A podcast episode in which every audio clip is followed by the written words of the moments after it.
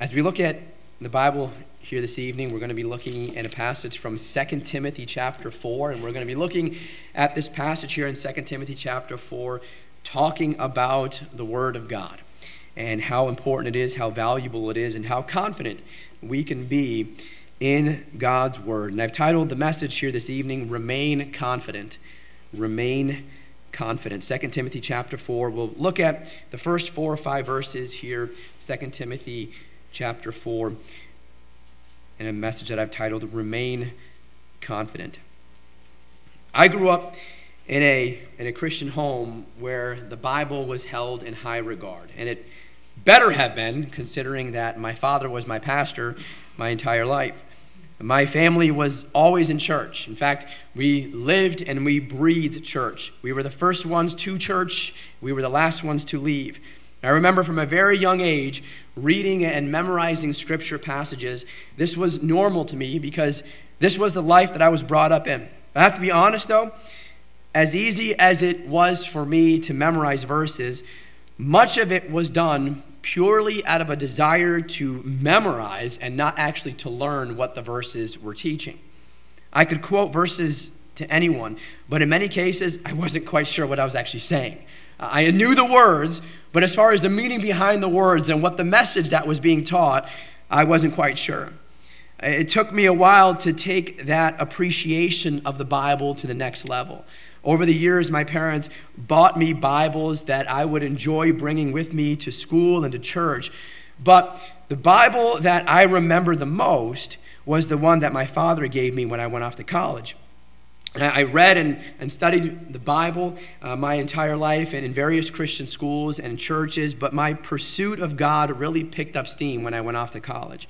Uh, this one Bible that my father had given to me stands apart in my memory because it was at that time in my life where God was speaking to me the clearest, and I was really starting to listen so much of the Bible started to come alive to me. Verses and passages that I knew, I knew well, suddenly became so much more to me. They actually, the meaning actually came to me. And it's not that I wasn't being taught that truth or that I was being taught a different truth. It's just that God was breaking me from a superficial devotion to something that was now real.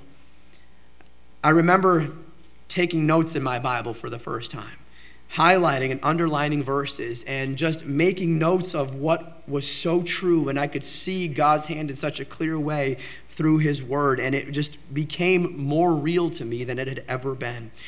I remember just reading my Bible with the intention on getting to know more about God and getting to know what He has given to me, how He's spoken to me, what He requires of me, uh, as going forward. God was using the foundation that He had given me from a child and everything that I had learned up to that point to build upon that and to grow into a deeper knowledge of Him. I read more, more of the Bible once I got to college than I had ever read up to that point. In fact, I remember one of my roommates in college getting so annoyed with me that all I would do was read. I was I lived either in the library or on my top bunk where all I did was have my nose in my Bible. It wasn't that the wasn't that he didn't want me reading the Bible. Uh, rather, he was looking to someone, looking for someone to play computer games with, and I had more important things to do. I'd never played computer games with him, and he was looking to just pass the time doing something different. And I was too interested in, in getting to know more about this God that I had heard of and knew, uh, knew of, was saved as, as a youngster, but didn't know as much as I should have at this time. I remember one day in my ministerial class, I had. Um, carried around my backpack, my Bible in my backpack, and, and I remember I, I reached into my backpack to pull out my Bible, and as I pulled it out, my Bible was dripping. And I'm thinking, what in the world? And it dawned on me, I, I carried a bottle of contact solution in my backpack. Somehow it had opened up, spilled all throughout the bottom of my backpack to where the bottom third of my Bible was wet. And as I pulled it out, it was literally dripping contact solution. And as I'm sitting next to other kids in this ministerial class, the guy sitting next to my right, he happened to notice. And he looked at me and he said, You read in the bathtub too, don't you? And the guy sitting next to me on this side, who knew me quite well, he said, if we had bathtubs in the dorm, he would. Um, I was so disappointed uh, that my contact solution opened up and spilled on my Bible. Fortunately, it didn't do any permanent damage.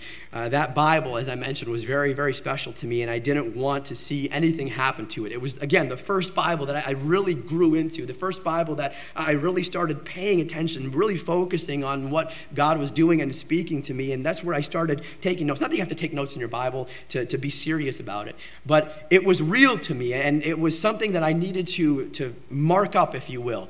Uh, not that I'm adding anything to God's word, but leaving myself notes and reminders of, okay, this verse means this, and God was showing me this, and highlighting and underlining verses. And so when, I, when, this Bible got covered almost in contact solution, I was pretty disappointed. I didn't want to see any, anything happen to it. But I realized, though, that what makes the Bible special is not the person that gave it to you, or how many notes you have written in the margins of that Bible, or how many verses you have underlined or even highlighted. What makes the Bible special is that it is the only God inspired book that has ever been written. It is the only piece of literature that is eternally relevant.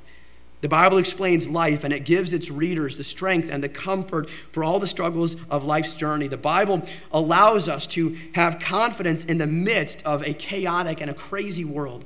The Bible is, is no ordinary book. The Bible is the authoritative Word of God that has stood the test of time and all opposition that has ever come against it.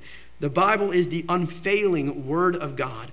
The Bible is infallible, it is inerrant, and if I didn't believe that the Bible is God's word or that it is infallible or inerrant, I would never stand behind this pulpit and preach from it ever again. God's word contains life-changing message for everyone that believes on its message. It's not intended on us keeping it to ourselves, but proclaiming it as often as we can. That is why the Bible that was so special to me when I first went off to college is now special to someone else.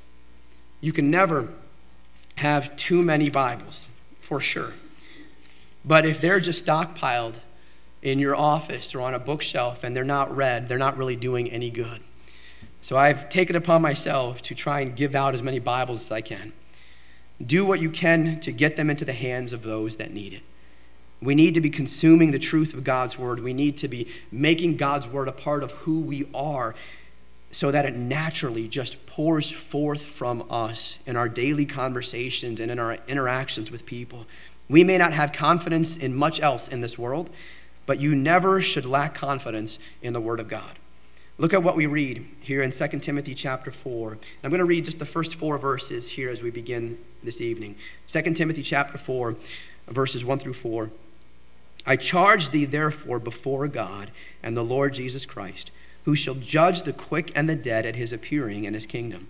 Preach the word. Be instant in season, out of season. Reprove, rebuke, exhort with all longsuffering and doctrine. For the time will come when they will not endure sound doctrine, but after their own lusts shall they heap to themselves teachers having itching ears. And they shall turn away their ears from the truth and shall be turned unto fables. I want you to notice, first of all, the remedy for itching ears. The remedy for itching ears. It's no secret that the world that we're living in today is becoming more ungodly with each passing day. Uh, people are, are, gradually and systematically moving away from the Word of God. Uh, the Bible no longer sits with their set of values, so that they either have to be selective with the Bible or just disregard it altogether. Even Bible believing Christians aren't reading their Bibles enough.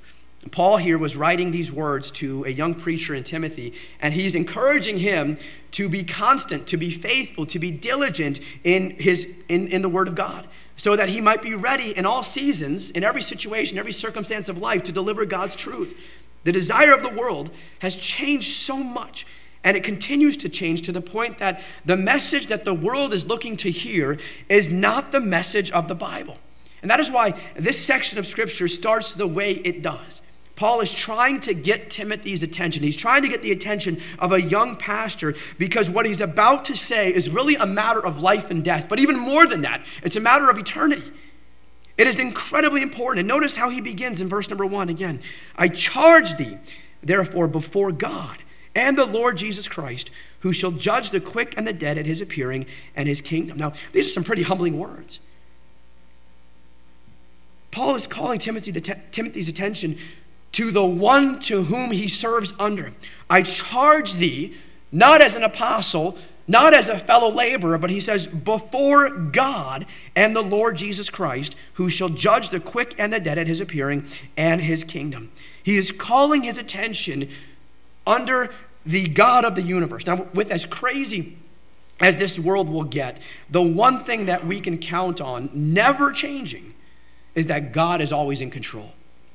The one constant in a world of uncertainty is God. Every single one of us will appear before God one day, and we will all be accountable for what we've done here on earth. Knowing this truth, what kind of a person do we want to be? Who will we seek to please with our lives here on earth? It doesn't matter how old you are, it doesn't matter what profession you are in, or how much wealth you possess. We all live with a number of competing voices that are seeking our attention. Our focus is drawn in so many different directions, and it's usually toward things that sound and look appealing. All the things of the world are designed to scratch the itching ears of a society that has lost its direction. Every time you turn on the news, you seem to hear about some new religion that has been invented. Every time you visit the bookstore, there are new books that have been written offering new methods to make a better version of yourself. People are coming up with new and exciting ways to find truth and to find meaning and to find purpose in life without having to do too much work. All of these efforts, however, are not leading people to the truth. They're actually leading people further and further from the truth. Charles Spurgeon once said, he said, There's nothing new in theology except that which is false. Pluralism and tolerance, these are the go to words of the day. But all they end up bringing is devastation and chaos. Every answer that people will look for out in the world is found in the Word of God, the same place it has been, they have been for the past 2,000 years. It would be funny if it wasn't so sad that people are looking for new methods when the tried and true method of old still proves successful. The world would rather have their ears scratched than their souls renewed. The remedy is the same as it has always been. People need God's word. There's no substitute for God's word, not today, not tomorrow, there never will be. God's word is what people need. So there's the remedy for itching ears, God's word. But second, I want you to notice a lack of hearing. There is a lack of hearing. As much as the Word of God is the remedy for the world, and this has never changed, it's always going to be the answer for an unsaved world, a lost and hopeless people looking for hope, looking for answers, looking for any sort of remedy. It is only and always going to be found in the Word of God, but very few people actually want to hear the message. The prophet Amos spoke about such a famine. In Amos chapter 8 and verse number 11, the Bible says, Behold, the days come, saith the Lord God, that I will send a famine in the land, not a famine of bread, nor a thirst for water but of hearing the words of the Lord. Imagine that a famine of hearing the words of the Lord. The problem isn't with the Word of God, the problem is with people. They don't want to listen to the truth, even when the truth is so clearly presented to them. If we're not there already, we're getting there really fast. It used to be that God's Word was at the center of the preaching for every single church across America. Today, though, churches are finding it necessary to process the Word of God through the, cult, through the cultural filter rather than the other way around, letting God's Word be the filter. It was once accepted that we don't stand in judgment of the Bible, that it stands in judgment of us. What we find today is that the Bible is being tweaked, and all this to make it more palatable for people who are looking for an experience rather than a relationship with Jesus Christ. Instead of believers being encouraged to be conformed into the image of Christ, we're seeking to conform Christ's image and everything else in the Bible to better fit with what we like. And the only way we're going to live with the confidence of God and His Word in this crazy world, we must return to the Word of God and let it be our daily source of faith and practice. No matter how appealing and even how luxurious some of these new churches and, new religious organizations may appear, if they're not founded upon the truth of God's word, they are bound to fail. As great and extravagant as the Titanic was, and as much as men boasted that saying that not even God can sink this ship, it went down. And all of its passengers were left scrambling for scraps of wood to keep them afloat. It doesn't matter how chaotic things have become today, God's word is still true. It is still powerful as much as it was when God first gave it to man. Let's take a look now at what exactly we need. So, point number three notice the clarity of God's word. The clarity of God's word. We're going to break down verse number two here in 2 Timothy chapter 4. And notice what this verse says it says, Preach the word, be instant in season, out of season, reprove, rebuke, exhort with all longsuffering and doctrine the clarity of God's word. What we need to be doing is spelled out for us right here in verse number two. It's not a matter of building new buildings, it's not a matter of adding new technology and trying to make church as exciting and as entertaining as possible. It's about keeping God's word at the center and the foundation of the ministry. Preach, the Bible says. Preach the word. Be instant, in season, out of season. Reprove, rebuke, and exhort. Paul knew that his life was coming to an end when he was writing these words to young Timothy. So he didn't waste any time beating around the bush. He could see the, the direction of the religious leaders and where they were headed. And this is why, this is really what he refers to in verses 3 and 4. Notice what these verses say again. He says, For the time will come when they will not endure sound doctrine. He could see it happening. But after their own lusts, shall they heap to themselves teachers having itching ears, and they shall turn away their ears from the truth and shall be turned unto fables. He's saying this because he can already see the ball rolling. He can see it picking up steam. He can see a, a, a departure from the Word of God, a systematic departure from God's Word. He sees it happening, and he says it's going to come where God's Word is going to be thrown out altogether. Everything's going to be gone. This is what he's telling him, Timothy, to avoid those who were religious, because the religious were focused on new methods rather than on ministry. And look at what he says in verse number five. He says, But watch thou in all things, endure afflictions, do the work of an evangelist, make full proof of thy ministry. Here's the problem. This is what we're headed towards. And he says, What do you, what do, you need to do? Preach the word. Preach the word. Do the work of an evangelist, endure afflictions, make full proof of thy ministry. Notice he's saying here, double down. Double down. Your mission as a Christian doesn't change because the world is going to hell in a handbasket. Double down on what you know to be doing as a believer. It's not good enough to acknowledge what is right and what is wrong and what we should be doing. We need to actually get out and do it. The word preach there in verse number two, where it says preach the word, speaks of proclaiming the gospel formally with authority. God has used preaching to get his message out to the world since the days of the New Testament, even earlier. We, we read in 1 Corinthians chapter 1 and verse 21, it says, For after that, in the wisdom of God, the world by wisdom knew not God. It pleased God by the foolishness of preaching to save them that believe. We also read in Romans 10 and verses 14 and 15. It says, How then shall they call on him in whom they have not believed? And how shall they believe on him of whom they have not heard? And how shall they, how shall they hear without a preacher? And how shall they preach except they be sent? As it is written, How beautiful are the feet of them that preach the gospel of peace and bring glad tidings of good things. Not everyone is called to stand behind a pulpit and preach God's word, but every single believer is called to proclaim the gospel of Jesus Christ to the world. Not everyone may be eloquent of speech, and the good news is that it doesn't matter how eloquent you are, how rich your vocabulary is, all that matters is that you sincerely and passionately present God's truth. Listen to what we're told in, in 1 Corinthians chapter 2 and verses 1 through 5. Paul says, And I, brethren, when I came to you, came not with excellency of speech or of wisdom, declaring unto you the testimony of God. For I determined not to know anything among you save Jesus Christ and him crucified. And I was with you in weakness and in fear and in much trembling. And my speech and my preaching, get this, he says, was not with enticing words of man's wisdom, but in demonstration of the Spirit and of power, that your faith should not stand in the wisdom of men, but in the power of God. It is not the man that is going to make a difference in your life. It is not how he presents the truth that makes a difference. It is not how many fancy words he uses to present that truth. It's not how entertaining and, and captivating his storytelling ability is. It is simply in presenting the truth. We can get so caught up in following a man that we lose sight of the message that he's proclaiming. And the danger in that is that we can begin to elevate the man over the message. Now, I'm not interested in building a name for myself. I'm not looking to have a church named after me, or to have a study Bible named after me, or to have books written about me. I'm just interested in spreading the gospel, and I'm going to do it as often as I can, as foolishly as it may come across, trusting that God is the one who can somehow use a vessel like me to get his word out.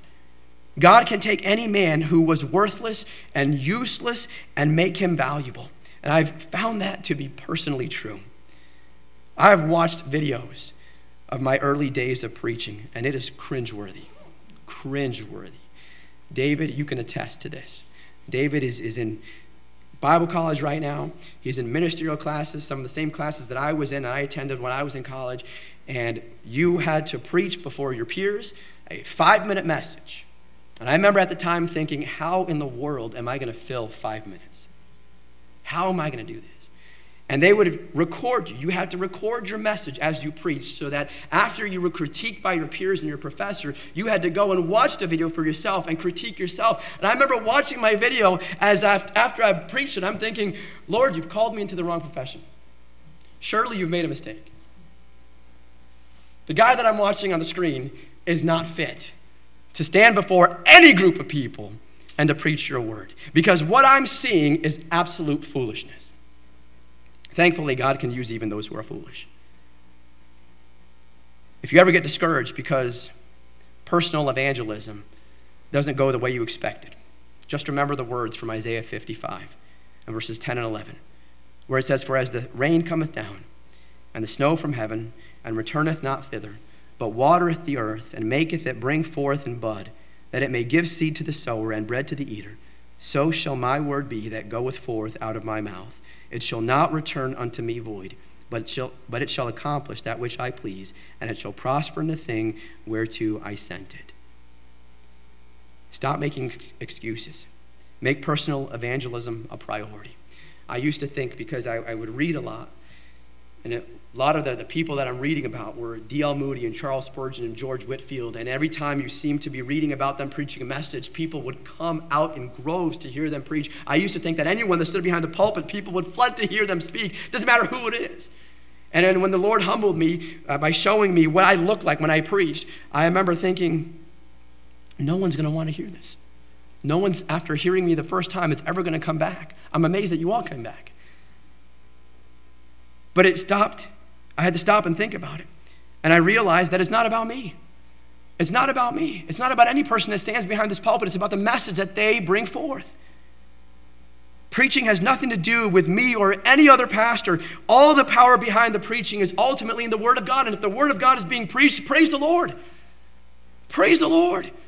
It doesn't matter what the voice sounds like as it's being projected, it doesn't matter what the person looks like. It just matters that the Word of God is going forth. Preach the Word, he says. Fourth, we need people ready to get God's word out. We need people ready to get God's word out. Look at verse number two again. It says, Preach the word, be instant, in season, out of season instant in season, out of season. Some of us are sitting around waiting to have the, the Philip and the Ethiopian eunuch experience from Acts chapter 8 for us to ever consider witnessing. I need someone to fall into my lap before I'm going to go and personally evangelize. I need that person to walk up to me with an open Bible and say, Sir, ma'am, excuse me, could you please tell me what it is that I'm reading here? Because I've been reading this and I just can't figure it out. Is this speaking of Jesus or is this speaking about someone else? Could you please tell me what I'm reading? We're dreaming about that and we're thinking, thinking, oh, I'm not going to do anything until someone approaches me. It's possible that could happen, but it only happens when you're actively serving the Lord in the first place. Philip wasn't just standing around twiddling his thumbs one day and the guy walked upon him. When you read about what's happening there in Acts chapter 8, you find that Philip is first preaching Christ to those in Samaria, leading people to salvation, baptizing many. And then God says, I want you over here now. You've been preaching, you've been leading people to salvation, you've been baptizing people, and now there's an individual over here who came to Jerusalem hoping to find the truth of what he's been studying in God's Word and didn't find it because there was no one willing there in Jerusalem to get the Word of God out. He's on his way home. I want you to stop him. I want you to meet with him, go up into his chariot, talk to him about who this is that he's reading about, lead him to the Lord, and then baptize him. And wouldn't you know, that's exactly what happened. Because he was busy serving God. eager to get the word of God out. Get busy serving the Lord through personal evangelism and see how many people are close to salvation, salvation and just need you to explain a few more details before they believe. Just be ready. It is often said that people here in the north and northeast are completely indifferent to the gospel. They just don't see the need for it. I feel that many Christians up here in the north have embraced the same spirit of indifference along with the unsaved, specifically towards the unsaved, thinking that, well, there is no point to bring the gospel to them because they've already determined they don't want to hear it. They don't need it. So why bother? It's not up to us to decide who is worthy of hearing the gospel. In all honesty, if God offered us grace based on who deserved it, guess what? None of us get it. None of us would be saved. The gospel would have never gone forth. The Bible would have never been written. Man would have ever, forever been without hope. It is up to us to know the truth and then to effectively communicate it. 1 Peter 3:15. This was a memory verse from several months ago. But sanctify the Lord God in your hearts, and be ready always to give an answer to every man that asketh you a reason of the hope that is in you with meekness and fear. Always be ready, but don't just wait around doing nothing. Keep busy serving the Lord. We need people to get God's word out. And fifth, point number five, we need to be effective in getting God's word out. We need to be effective in getting God's word out. Look again at verse number two. Preach the word. Be instant in season, out of season. Reprove, rebuke, exhort with all longsuffering and doctrine. Three words here at the end of this verse are used to describe how our witnessing can be effective reprove, rebuke, and exhort. Plenty of people in the world are trusting in some false theology that is leading them straight to hell. Others are looking to the Bible but have so watered down the message and twisted God's teachings. They have misconceptions about salvation and they're just propagating lies. To reprove refers to correct a person of his errors. We must have a firm knowledge of God's word to be able to discern between what is truth and what is almost truth. The best way to do this is by studying the Bible for yourself. Far too many people spend way too much time reading books on the Bible rather than reading the Bible itself. There are a lot of good books on the Bible. I've got an entire office full of good books on the Bible. However, books on the Bible cannot teach us what the Bible teaches us. We often get ourselves into trouble when we fall in love with an author. And we do everything we can to make that author's doctrine and his viewpoints fit into the Bible rather than allowing the Bible to form our viewpoints. And sometimes it's necessary to just put all the books away and let the Bible speak for itself. We need to be convinced that the Word of God is absolute truth because it is God's revelation to man. This is nothing short of a miracle that we right here have a copy of the Word of God. God spoke through prophets and the apostles as they were led by the Holy Ghost, and here is the copy of it. It is a miracle that we have this book. Then we're instructed, the Bible says, to rebuke.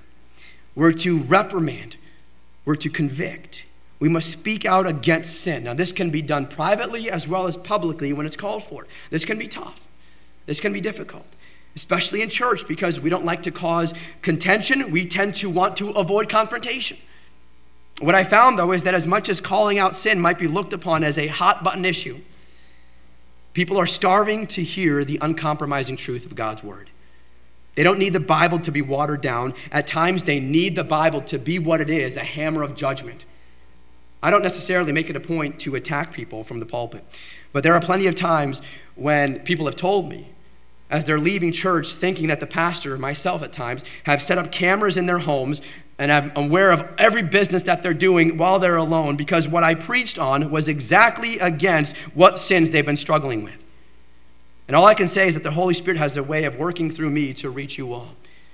We have a lot of work to do because we've created a generation of people today who can't stomach a sermon that calls out sin. And they'll find a church that never speaks of it so that they're comfortable in there. Many churches have avoided preaching on sin because they're afraid of losing members or driving people away. I'll be honest with you, I would love, love to see this building packed at every single service. I would love to outgrow this building. I'd love to start looking at new property where we have to build a whole new building because we've outgrown the facility here at Latham Bible Baptist Church at 495 Watervliet Shaker Road. I would love for that to happen. But my goal is not to put bodies in seats. My goal is to be faithful in preaching God's word, and sometimes that sends people away.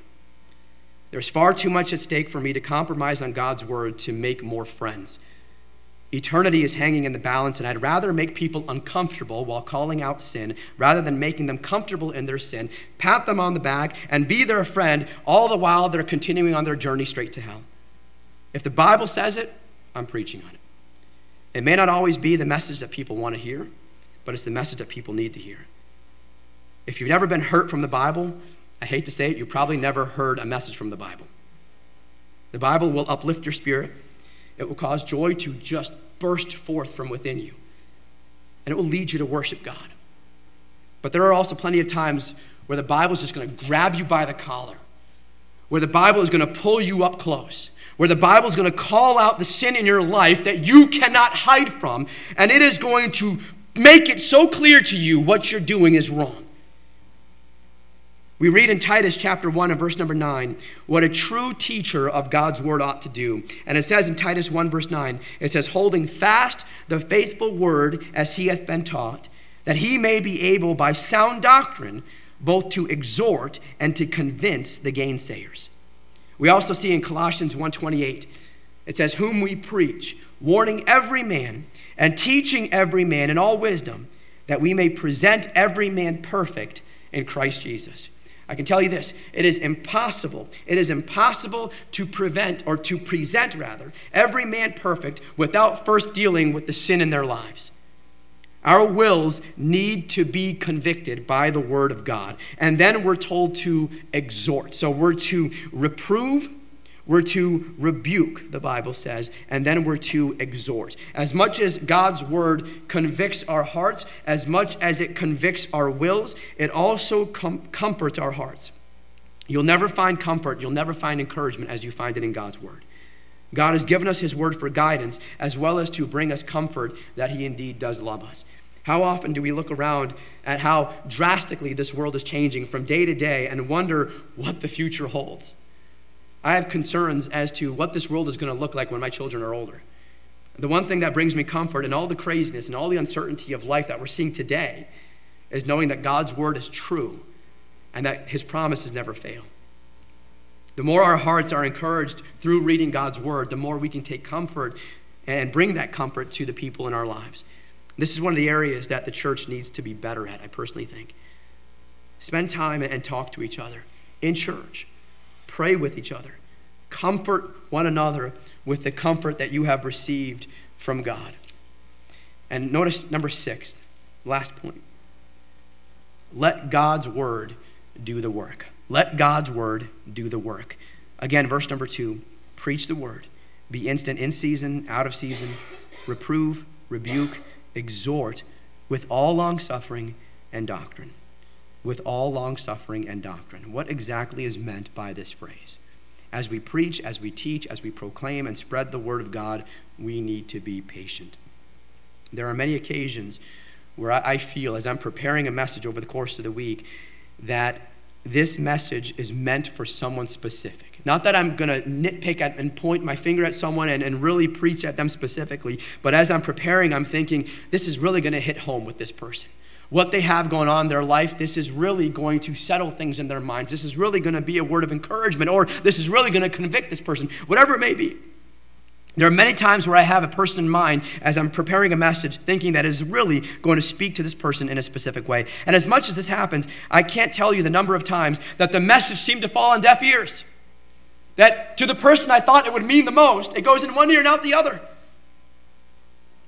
If it, if it was calling out a specific sin, the person continues doing what they've always been doing. If it was a word of encouragement for a particular affliction that they've been dealing with, they continue feeling discouraged without any sense of how to be encouraged. For the one delivering God's truth. And if this is you, maybe you've gone to someone with a very encouraging word and you're thinking, surely this is going to uplift them. Surely once I show them what the word of God says in this area with how they're dealing with their problems, they're going to be so encouraged. And you go and you tell them about what God's word says, and they think, oh, that's great. And they're not having the reaction that you hope they would have. It's easy for us to be discouraged at that time, especially when people don't respond the way you wish they would respond. God's instructions for us to have long suffering as we do the work of the ministry, remembering that He is the one who ultimately brings about the increase. It's so important for us to understand this. With all long suffering and doctrine, every believer needs to be sensitive to how the Lord works. It may not always seem that God is working or that God is working as quickly as you'd like Him to work. But rest assured, God is working in ways that we cannot even begin to imagine. We just need to be obedient to Christ and to His word and trust that He is going to take care of the rest. Keep serving, keep doing what you should be doing. God's word needs to be the focal point of our lives. Dust it off, open it up. There are great blessings that are promised to the reader of God's word, many of which we are missing out on because a lot of our Bibles remain untouched until Sundays. We're told in Psalm 119 and verse 105 Thy word is a lamp unto my feet and a light unto my path. When we hide God's word in our hearts, its bright light continues to shine in our lives, lighting our path no matter how dark the surroundings may get. So many people today are living with a sense of fear, living with anxiety about the future. And honestly, why shouldn't they? For those who do not know Christ personally as Lord and Savior, they have every reason to be fearful and every reason to be anxious about what the future holds. But for those who have come to faith in Jesus Christ, the only reason you have to be fearful or anxious or worried or stressed or panicked or overwhelmed and so on is because you're not hiding God's word in your heart. The majority of our fear stems from neglecting God's word. When the word of God dwells in our heart, the darkness will retreat and God's light will shine so brightly in your life. It doesn't matter what you're going through because God's word has the answers, it has the hope, it has the comfort you need for every one of life's circumstances. As old as the Bible is, its teachings are as relevant today as if God gave them today.